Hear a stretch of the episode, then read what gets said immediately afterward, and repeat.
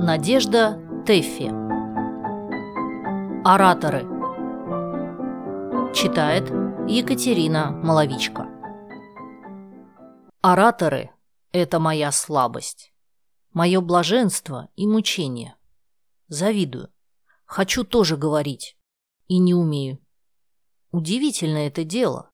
Иногда какой-нибудь маленький корявенький человечек сидит тихо, жует банкетную телятину, да вдруг как вскочит, стукнет вилкой об стакан. И пошел, и пошел. Откуда что берется? Милостивые государи, под этой гостеприимной кровлей, объединяющей могучим куполом, господа, я хочу обрисовать перед вами доступными мне штрихами личность Семена Петровича, которого вы видите сейчас среди нас, окруженного друзьями и семьей, представленной в лице кумовой свояченицы. Вспомните, господа, слова поэта «Казак на север держит путь», Казак не хочет отдохнуть. Вынем эти слова из уст поэта и вложим их в уста Семена Петровича.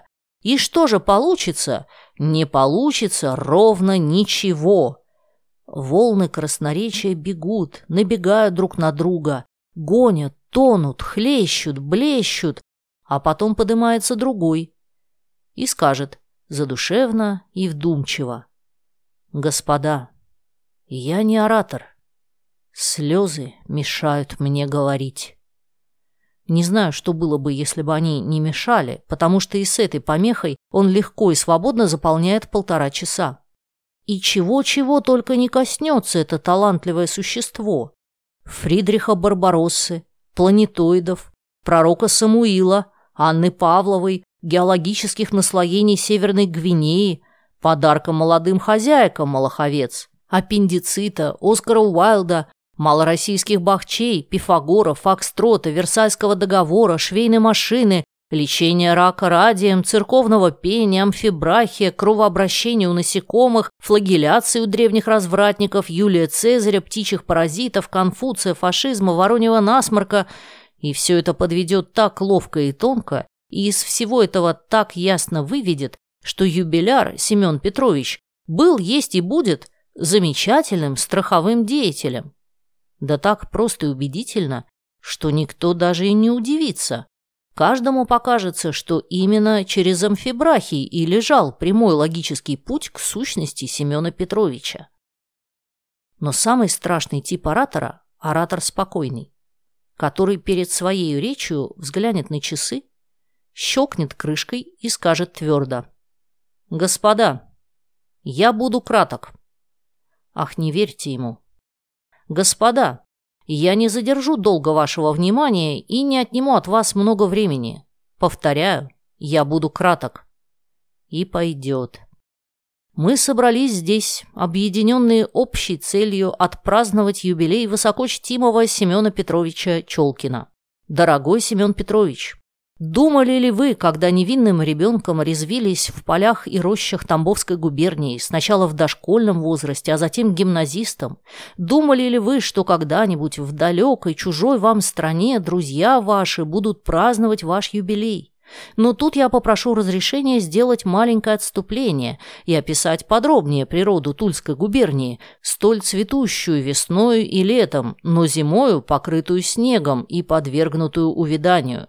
Таким образом, я открою перед вами всю картину, так сказать, физического воздействия на юную душу Семена Петровича, чтобы затем перейти к влиянию окружающей среды, впечатлению эстетических, влияний политических и стечения обстоятельств. Проследим шаг за шагом жизнь нашего дорогого юбиляра. Оратор этого сорта имеет одну хорошую сторону. Он решительно ничего не замечает. Во время его речи громко разговаривают, ходят друг к другу в гости, иногда даже начинают концертное отделение.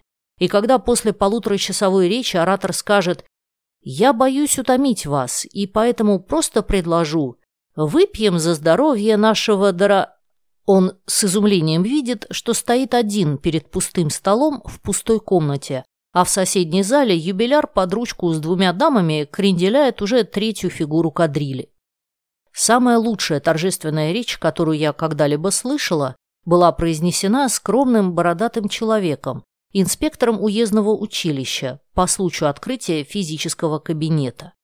Кабинет был оборудован на славу. На стене висело изображение уха в разрезе, на полке стояла змея в спирту и лейденская банка. Оратор встал на фоне уха под самой змеей и окинул толпу орлиным взором. Толпа, два учителя, батюшка, городской голова, человек двадцать мальчишек и я. «Господа!» — начал оратор.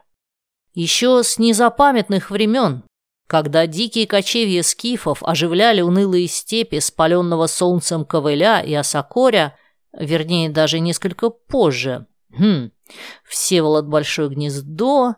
Оставим Всеволода. Скажу просто, когда татары, тяжким игом своим надавившие на Святую Русь и в 1111 году в битве при Калке да и не в битве при Калке это было, а значительно позже, в юность Иоанна Грозного, вот когда, когда Сильвестр и Адашев мудрыми советами своими направляли будущего свирепого царя на да и вовсе не во времена Иоанна Грозного это было, а вернее, что при Петре Великом, при великом нашем реформаторе, зажегшем свой фонарь от европейской свечи, и который, как поется в народной песне, сам с ружьем, с солдатским братом, сам и пушку заряжал. Труден был путь молодого царя, но Петр не унывал. Петр... Но при чем тут Петр? Тут скорее Екатерина.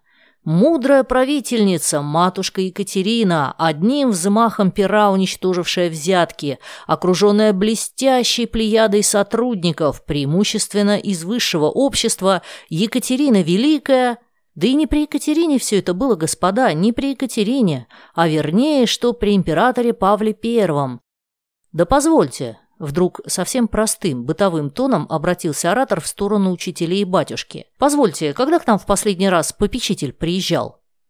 «Два года тому назад», — отвечали учителя. «Как раз два года». «Ну так вот», — радостно продолжал оратор, — «вот уже значит когда. Еще два года тому назад возник вопрос о том, что нашему училищу необходим физический кабинет. Вот теперь, после долголетних трудов и хлопот, мы его и открыли. С какой завистью жала я его руку. Сама я говорила только один раз, без подготовки, по вдохновению. Справляли свадьбу какого-то старого дурака, ненавижу его с тех пор. За обедом говорили речи. И вдруг все привязались ко мне. Скажите, да скажите. Я долго отказывалась, говорила, что не подготовилась, а экспромтом не умею. Ничего не помогло, заставили. А новобрачного дурака, надо заметить, звали Владимир Иванович Поликарпов. Я встала, взволновалась, но взяла себя в руки и громко и четко произнесла. «Дорогой Владимир Поликарпович, вот вы сегодня вышли замуж». Остановилась, спохватилась и поправилась. То есть Поликарп... И это было все. И я с ужасом увидела, что больше мне сказать абсолютно нечего. Криво усмехнулась и села. С тех пор я не выступаю публично. Но что значит вся эта произнесенная мной ахинея? Это идиотская, то есть поликарп? Может быть, это и есть ораторское вдохновение, которое охватывает человека и, как он не отбивайся, несет вихрем, пока не треснет лбом об какого-нибудь такого поликарпа. Говорите, говорите, милые ораторы, а я буду слушать вас. Я птица с опаленными крыльями. Я уж не запою.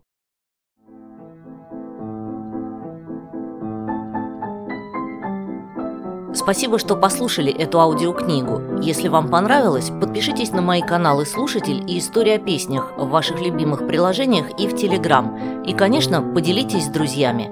Я ценю вашу поддержку.